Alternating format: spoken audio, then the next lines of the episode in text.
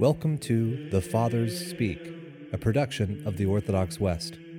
Each day, Father John Fenton reads a selection fitted to the Western liturgical calendar from one of the Fathers of the Church.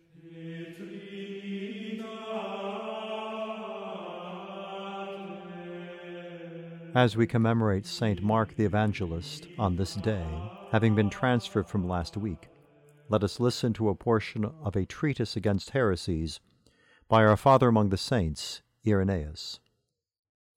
The Church, which is spread everywhere, even to the ends of the earth, received the faith from the apostles and their disciples. By faith we believe in one God, the Almighty Father, who made heaven and earth and the sea and all that therein is.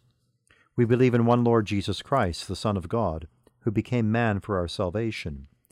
We believe in the Holy Spirit, who through the prophets foretold God's plan the coming of our beloved Lord Jesus Christ, his birth from the Virgin, his passion, his resurrection from the dead, his ascension into heaven, and his final coming from heaven in the glory of his Father, to recapitulate all things and to raise all men from the dead, so that by the decree of his invisible Father he may make a just judgment in all things, and so that every knee should bow in heaven and on earth and under the earth to Jesus Christ our Lord, and our God, our Saviour, and our King, and every tongue confess him.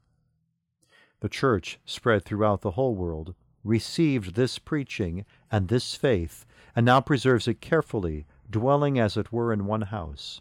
Having one soul and one heart, the Church holds this faith, preaches and teaches it consistently as through a single voice.